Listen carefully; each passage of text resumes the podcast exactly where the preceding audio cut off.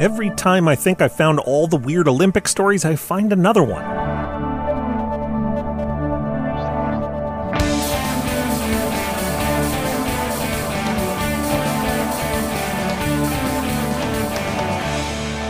It's time for Cool, Weird, Awesome, where we always try to stay on course. I'm Brady. It's Wednesday, July 12th. Today in 1924, another one of these early Olympic events that went way off the rails.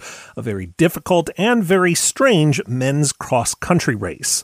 This was the second time that Paris hosted the Summer Games, and the roughly 10 kilometer race became one of many showcases for Paavo Nurmi. The flying Finn crossed the finish line in just under 33 minutes, but for almost everyone else, this race was a lot. For one thing, Paris was seeing some of the hottest weather it had ever seen. By some accounts, the temperature on the day of the men's cross country race was north of 103 degrees Fahrenheit.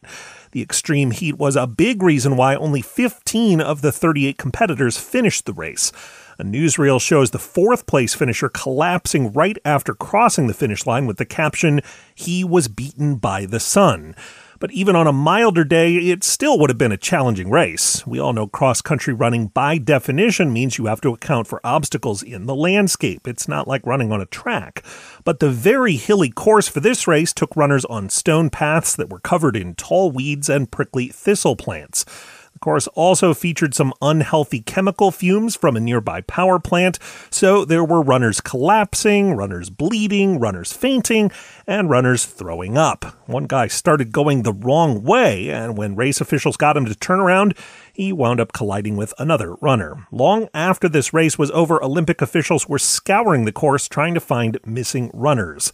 It's not a good sign when the newsreel that recaps the race can say merely that, quote, there were no fatal consequences.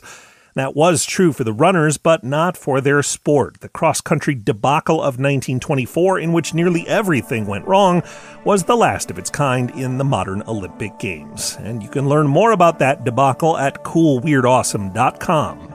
Coming up, we'll remember a ceremony that went right. That's after this. Welcome back. Today in 1968, the end of an era, the Philadelphia Naval Home, a retirement facility for Navy veterans, held a funeral with full military honors for one of its residents. That was Dexter, the last working Navy horse who had spent his retirement roaming the grounds and asking the human residents for apples and sugar lumps. I'm Brady. Hope you have an extraordinary day. Thanks for listening, and come back again tomorrow for more cool, weird, awesome.